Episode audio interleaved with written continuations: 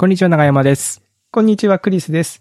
おっさん エフエム は毎週金曜日、クリスと長山が気になった出来事やおすすめしたい本や映画をゆるゆるとお届けするポッドキャストです。今週もよろしくお願いします。よろしくお願いします。いや、長山さん、もう先週は大変でしたね、日本列島が。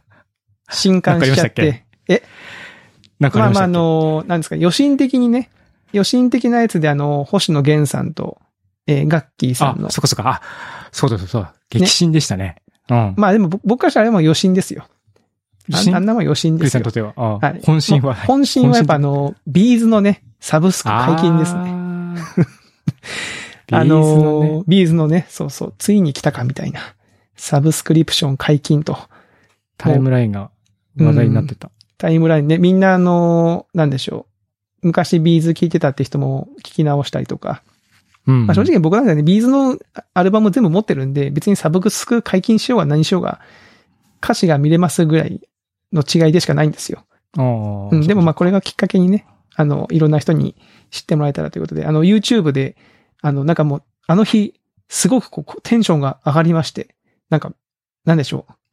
わかりますこの、その、金曜日の朝ろくじに、あれなんかビーズサブスク解禁してんじゃんってなってから妙にこうテンションが、スイッチが入っちゃって、うんうん、なんかこのことを誰かとし、誰かに喋りたいみたいな感じになって、結局なんか自分の YouTube チャンネルで、なんかよんじゅっぷんぐらい自分のビーズの思い出話をするっていうわけのわかんないコンテンツをやるっていうあ。あでもいいですね、その、自分のチャンネル持ってると、いや、そうそうそう。思いの、思いの丈をこう自由にこう、あの、発露できるという。そうなんですよ。最初にあの、おっさん エフエム のチャンネルもありますから、うん、あの、長山さんにちょっと聞いてもらおうかとも思ったんですけど、うん、そんなね、そ、そ、なんかそこまでのもんでもないなと思って。いや、別に。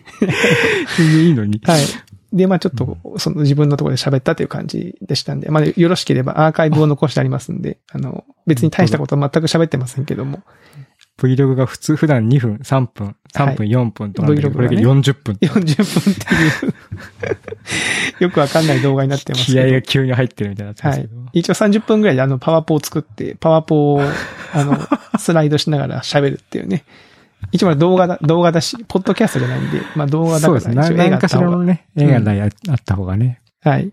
みたいなことがね、はい、ありましたね。楽しそうだないや、あの、っていうので、まあ、週末は結構ね、こう、割と、あの、僕的には、こう、なんでしょうね、盛り上がったというか、あの、うんうん、久しぶりになんかこう、明るいニュースじゃないですけど、なんでしょう、この、興奮状態で週末に突入したという感じで。まあ、でもね、結婚のね、話があったりとか、うん、そうそうそうそう。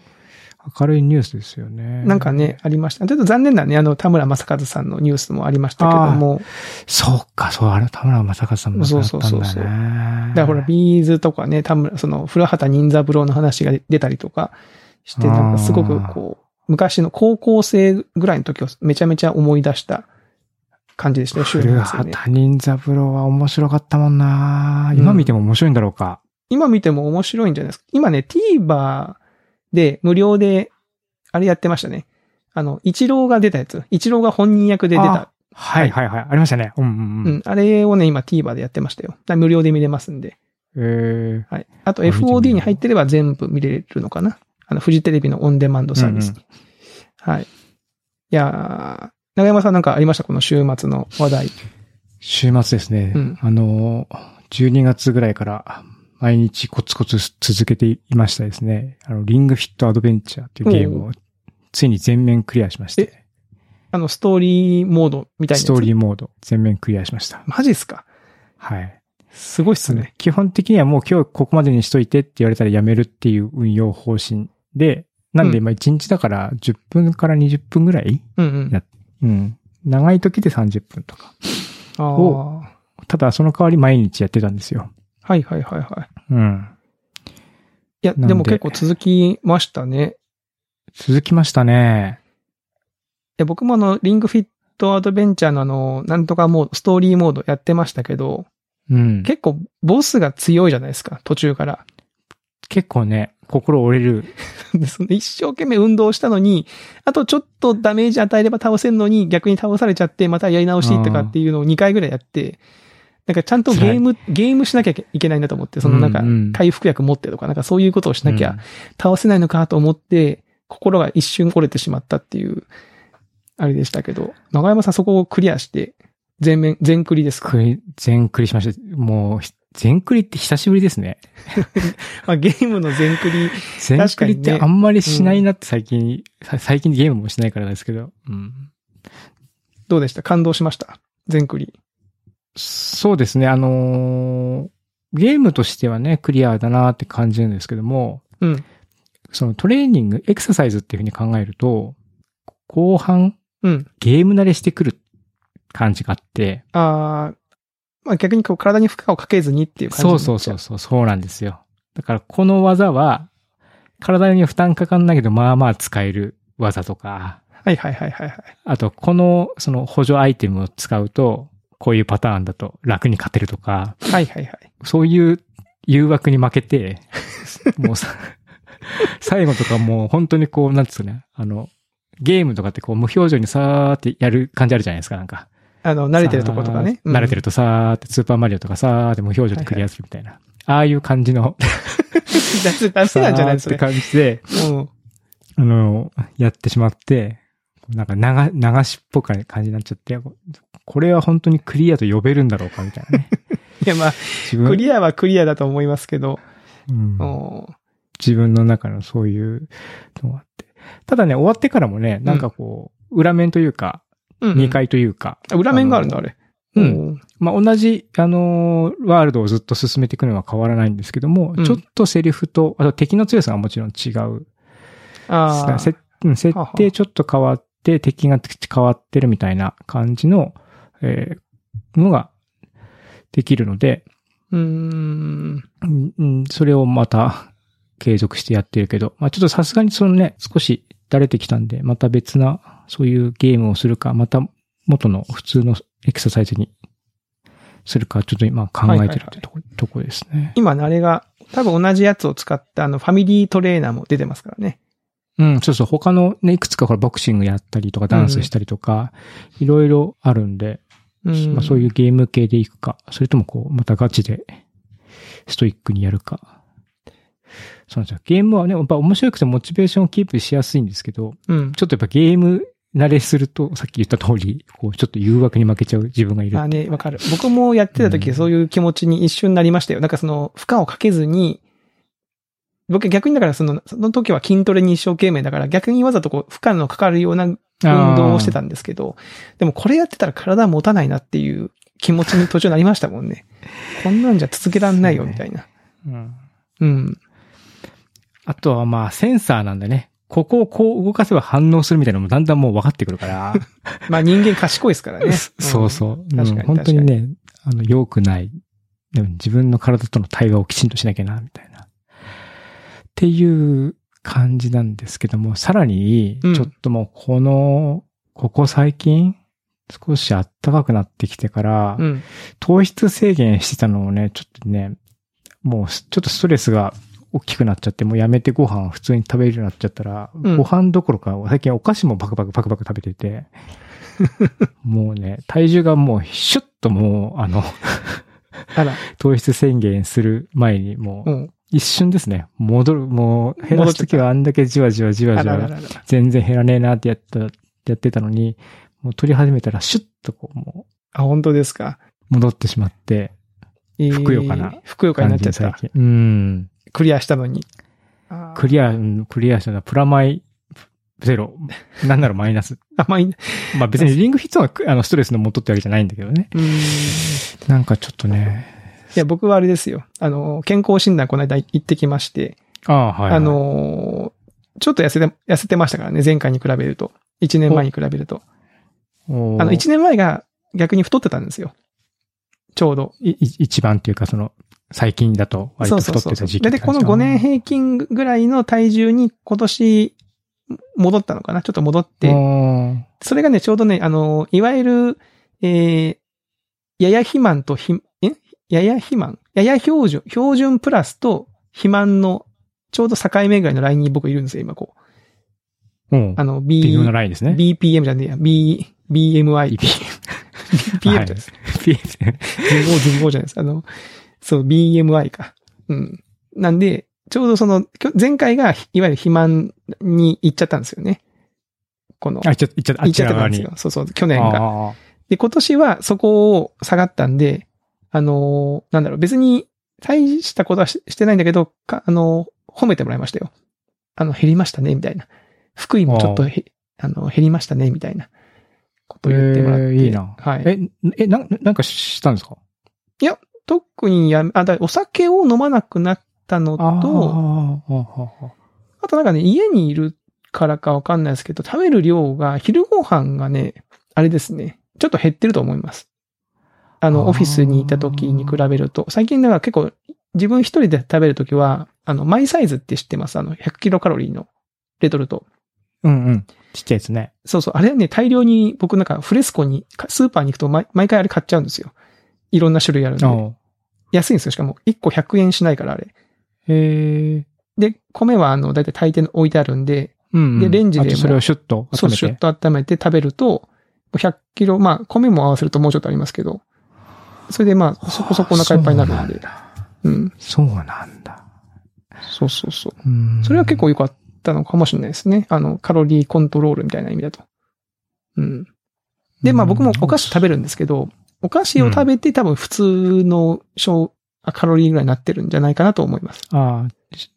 じゃあ、うん、お菓子分主食がちょっとセーブされてるみたいな。セーブされてるんじゃないかなと思いますけどね。はい、ちなみに永山さんどんなお菓子食べてるんですか？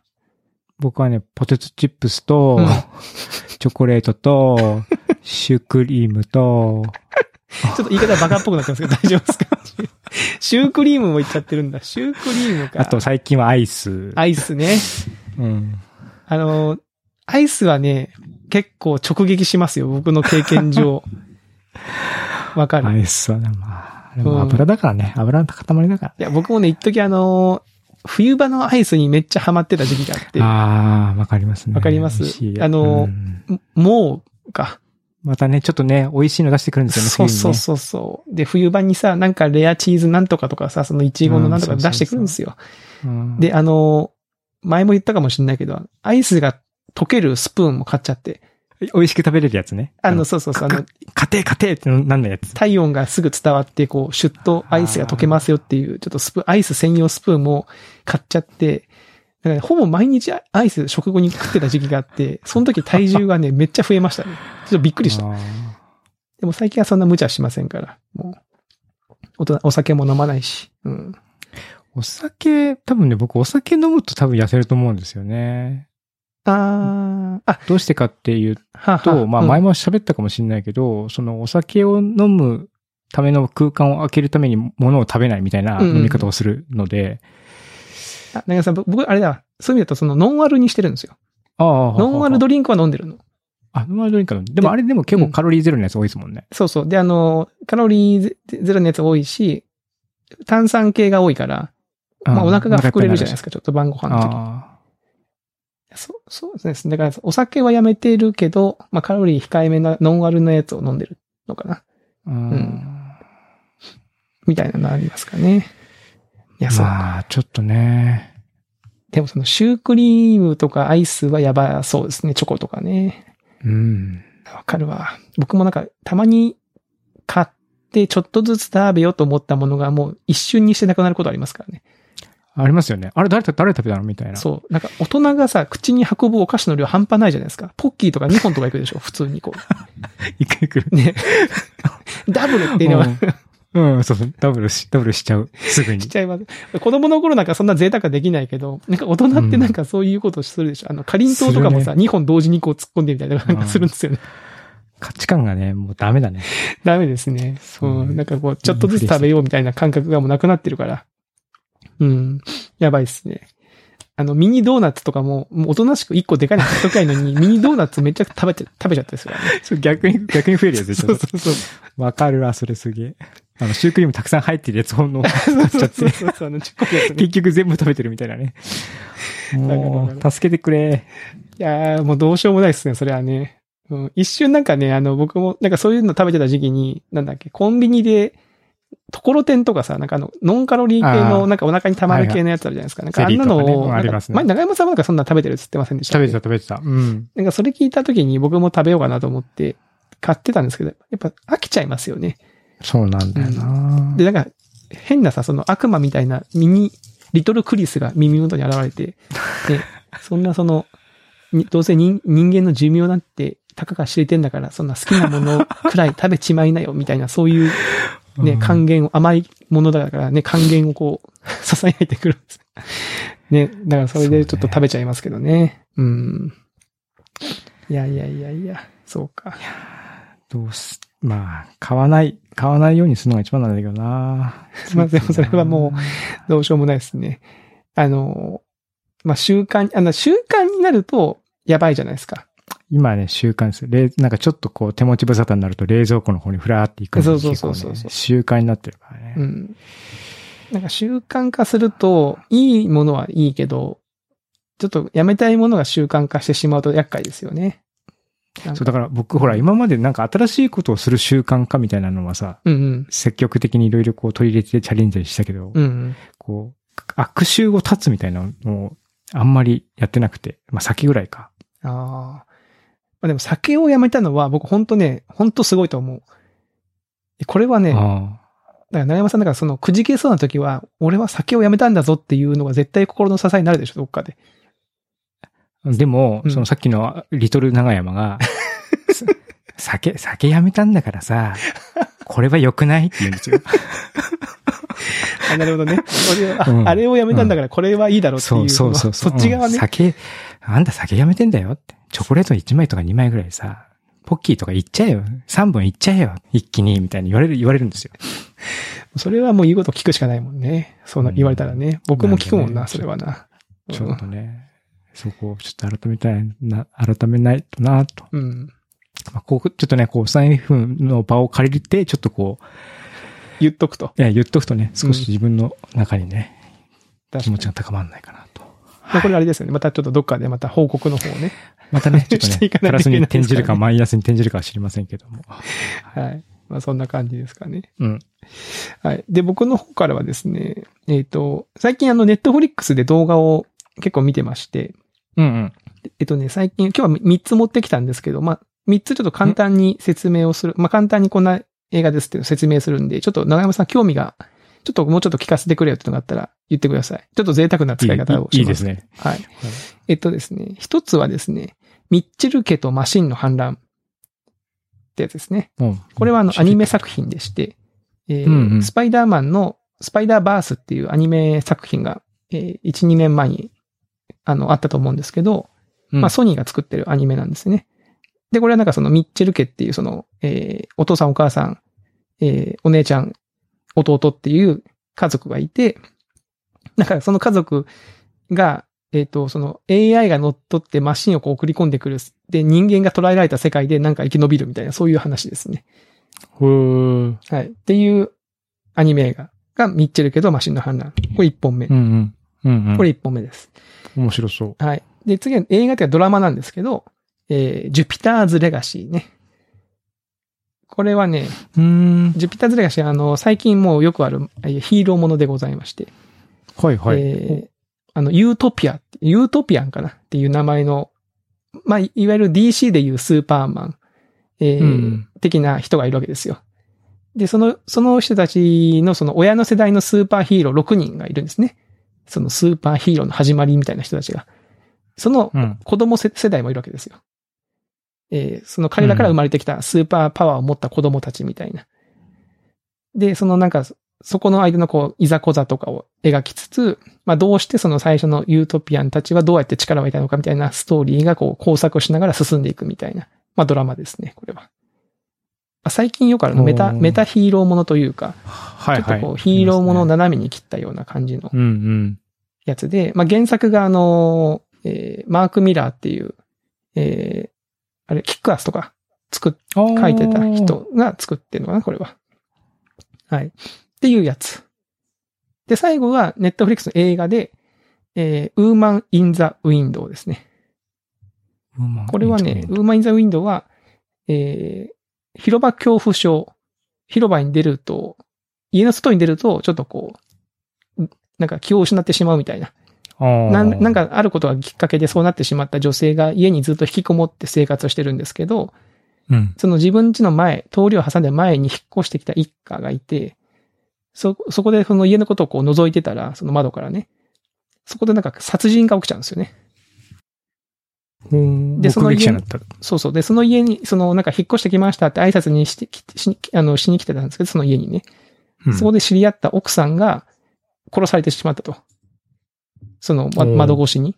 で、通報するんだけど、なんかその警察も、その家の人も、えー、そんなのないぞっていうし、なんならその奥さんと思ってた人は全然別人なんですよ。奥さんだっていう人が。ははは。で、しかもその女性は広場恐怖症だから、その薬とかを飲んでて、で、かつそのなんかカウンセリングも受けてるから、なんかその言ってることが本当なのか妄想みたいなのかわかんないみたいな、まあそんな話ですね。ああ。っていう三つを見たんですけども、さあ長山さん、なんか、こう、興味を持ったのありましたかこれ。これ全、どれも全然あれですね。あの、思考が、それぞれ思考が違うですね。全然違うでしょ。今聞いた中だと、うん、さっとウーマンインザウィンドウを今見てみたくなった。見てみたくなった。これね、確かに。まあ、出てる俳優も豪華なんですよ。エイミー・アダムスさんっていう人だと、ゲイリー・オールドマンでしょ？あ、ゲイリー・オールドマン出てるんだ。ゲイリー・オールドマンだったはずと、あと、うん、出てる出てる。書いてある。ジュリアン・ムーアっていう、まあ、昔のその、あの、えっと、ハンニバルに出てたかな？ジュリアン・ムーア。うんうん、ジュリアン・ムーア。はい。と、あとね、あの、これ面白かったのが、この間あのディズニープラスであのファルコン&ウィンターソルジャーっていうキャプテンアメリカのその、その、の世界観のその後を描いたドラマがあったんですけど、はい。そこに出てきたあのファルコンっていうのを演じてたアント、アンソニー・マッキーっていう人と、あとカート・ラッセルってあの昔あの、カート・ラッセルってご存知ですか？昔の俳優。カート・ラッセル、はい。はい、カート・ラッセルの息子がね、今俳優やってるんですけど、はい、その息子も出てたりして、はい。結構ね、面白い。あの、役者さんも豪華ですし、はい。なんかその、まあ、なんかあの、裏窓って映画が昔あったんですよね。ヒッチコックが。あの、サスペンスの、えー、帝王じゃないですけど、昔の映画監督で、うんうん、えー、アルフレッド・ヒッチコックか。の映画で、裏窓っていう、うん、あの、映画があって、まあ、まさしくその、なんだろう、家から、こう、隣のマンションを覗いてたらなんか事件が起きてみたいな、そんな話なんですけど、うんうんうん、なんかそれちょっと下、下敷きというか、ベースにしながらも、なんか現代風のアレンジになってて、るんですよね。いいね。うん。で、怖かったですね。これ、なんか僕もなんか、週末に、えー、見ましたけど、なんか途中で怖くなっちゃって、え？と思って。なんか思ってた感じと違うって思って。途中から、なんか、いや、サスペンスだとは思ってましたけど、うん、なんか、え？何？その、見た人の証言すらか、その、あやふやになってくるというか、え、この人が見たものは本当にそうだったの？みたいな感じのところから、なんかちょっと怖くなってきましてですね。はい。まあでも結構綺麗に話のオチはつく感じの映画にはなってますかね。うん。うーん。うん、まあなかなかね、面白いですよね。うん。すみません。なんかあの、詳しく喋りますって言ってあまり詳しく喋れない。なんかサスペンスだからあんまりこう、細かいところ話すとあれかなと思いまして。はい。あの、僕がちょっと前に紹介した、なんだっけ。あの、目が見えない人が。あ、サイトですかね。サイトですか。うん。そう、僕がしばらく前に紹介したサイトレスもなんかこう、目が見えないから、こう、周りの人が信じられないみたいな。うんうん、しかも、その、その映画の表現的には、自分も目が見えないみたいな。自分の情報もそこでこう結構欠落してるみたいな感じの見せ方で、結構怖さを感じ、自分も目が見えないような怖さになる。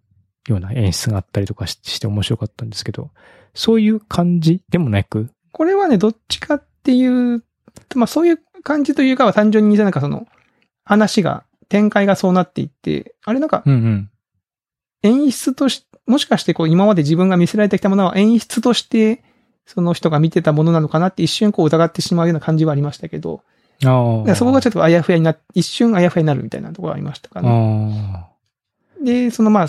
うん、なんでその広場恐怖症になってしまったのかっていう、なんかその、そこもちょっとこう、ストーリーに関係してたりとか。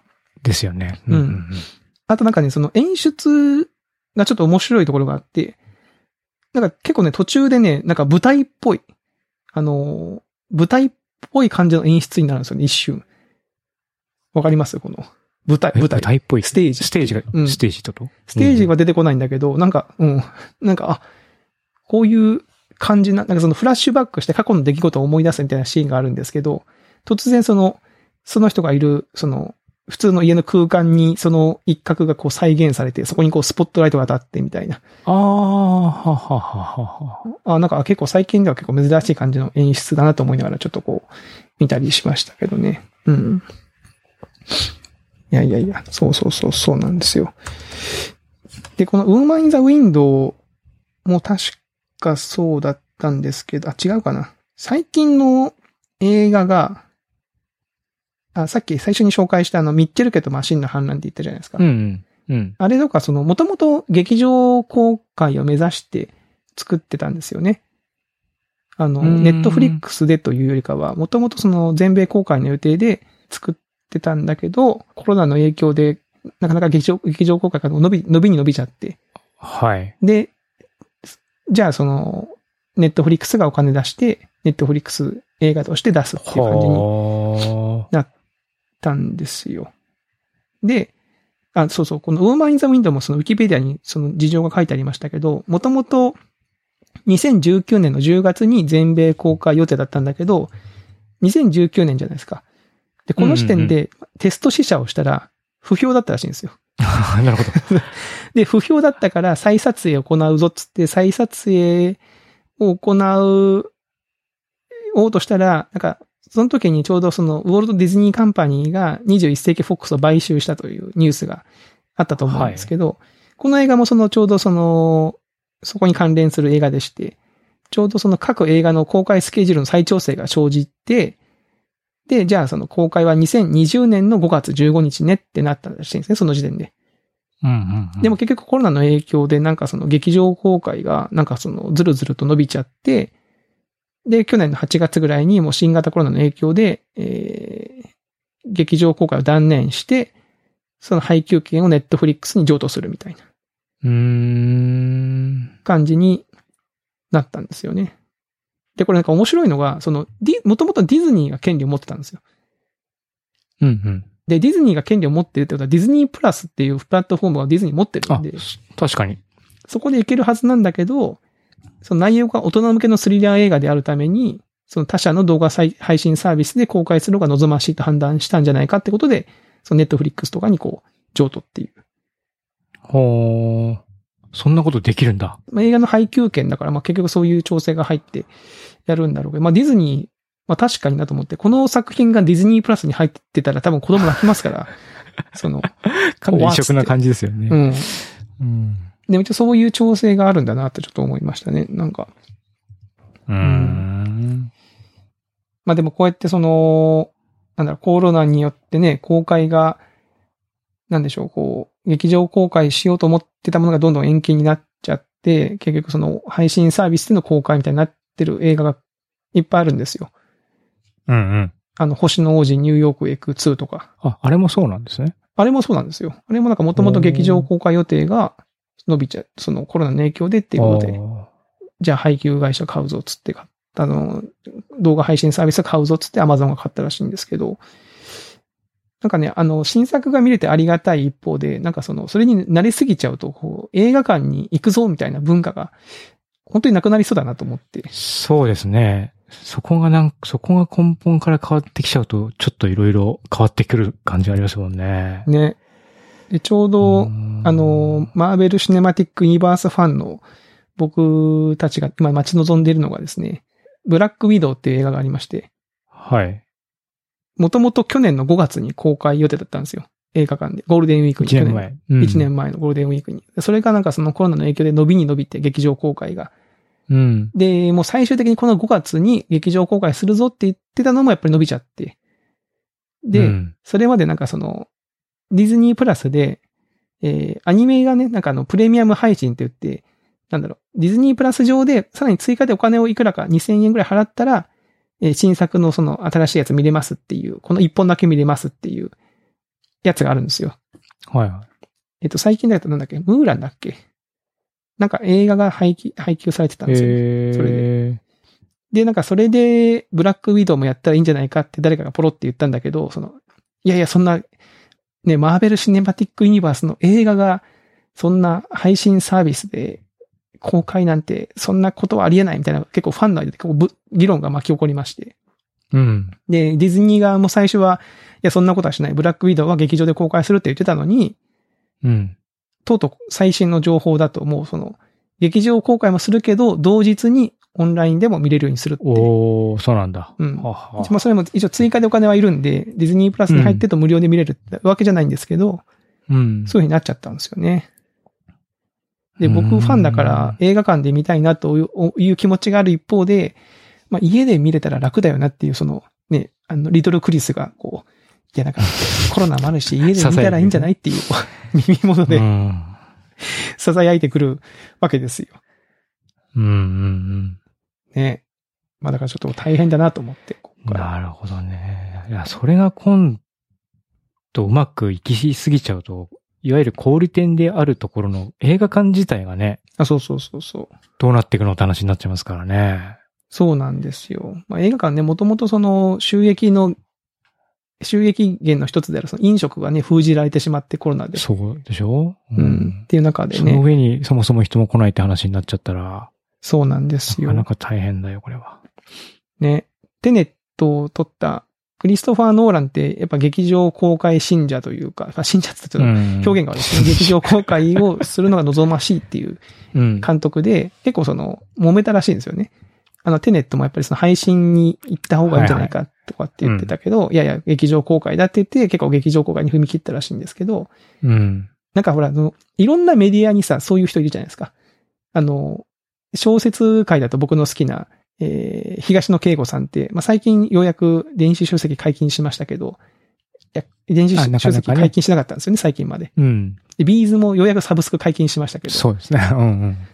これまで通りのやり方にこだわる人がいる、うん、出てくると、えー、それはそれで大事なことなんですけど、でも、見る側としてはなんかその作品見たいのになかなか見れなかったりとか、うん。っていう不都合も生じてくるから、まあ、結構ね、どっどうしていくんだろうなっていうところですよね、ここはね。うーん、うん。はい。まあ、みたいな話でございました。すいません、なんか、全然話が、あの、映画の話じゃなくなりましたけど。はい。まあまあ、他の作品もちょっと気になりますけど。あ、本当ですか。あのー、ミッチェル家とマシンの反乱は割とあの、子供と見ても、僕、あ、まあ、でもどうだろう、ね、長山さんち、女の子ですもんね。うちは男の子さんにん、家族でみんなで見て、ゲラゲラ笑いながら、腹抱えて笑って、はい、泣きな、泣き、泣きながら泣い、泣きながら笑ってましたけどね。面白すぎて。あ、そうな、そんな感じだったんだ。はい。ただ、これはあの、テイストが結構スポンジボブとか、ああいう感じが好きだとす、すごいハマると思います。あ、スポンジボブはね、僕が好きだからめっちゃ見せてるんで。あ、本当ですか？最近見せてないけど、うん。だからもしかしたらハマるかもしれない。いや、ハマるかもしれないですね。スポンジボブ、うんの、ああいう、まあ、ちょっとテイストっていうか、そうですね。あの、アメリカのアニメのああいうノリが結構楽しい人は。ドタバタした感じの、うん。面白いと思いますんで。あ、僕が好きだな、じゃあきっと。はい。ぜひぜひ見てみてください、これ。はい。はい。と言ってたら、いい時間になりましたかね。はい。はい。はい。ということで、今週のおっさん エフエム はこのあたりとさせていただきます。はい。はい、それではまた来週お会いしましょう。さよなら。さよなら。